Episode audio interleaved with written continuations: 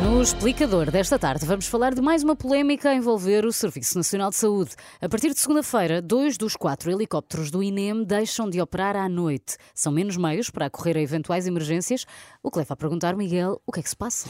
Bem, o que é que se passa é que eh, a partir de dia 1 e ao longo de seis meses, é o que está previsto, o INEM só vai eh, contar com dois helicópteros a funcionar eh, durante todo o dia, sendo que um está estacionado em Macedo de Cavaleiros, portanto no distrito de Bragança, o outro em Lolé, no Algarve, nos extremos do país. Portanto, a região centro e o Alentejo, na prática, ficam sem transporte noturno de, de emergência por via aérea, já que os helicópteros eh, que operam a partir de Viseu e de Évora só funcionam durante o dia.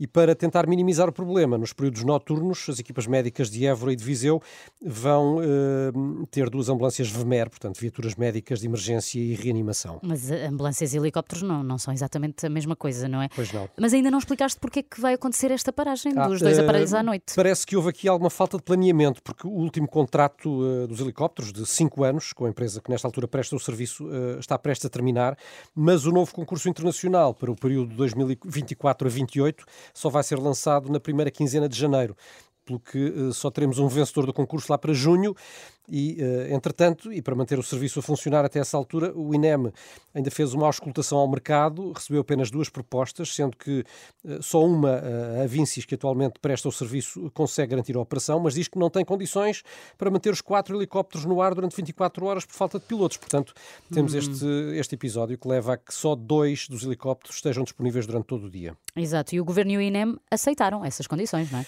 Sim, o Presidente do INEM uh, diz que apesar de não ser a situação ideal, garante as respostas necessárias aos utentes. Além disso, lembra que há menos missões dos helicópteros à noite e que, na maioria, são situações de transporte entre hospitais.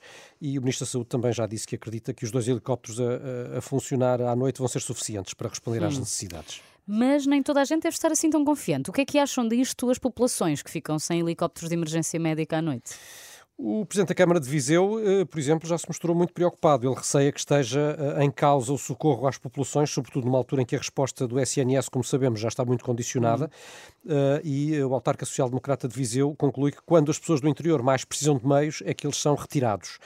Também em Évora já houve uma reação da Câmara, dizendo que só soube da medida pela comunicação social e uh, lamenta que as populações deixem de ter um meio de socorro rápido como é o helicóptero. Mas pode de facto estar em risco o socorro?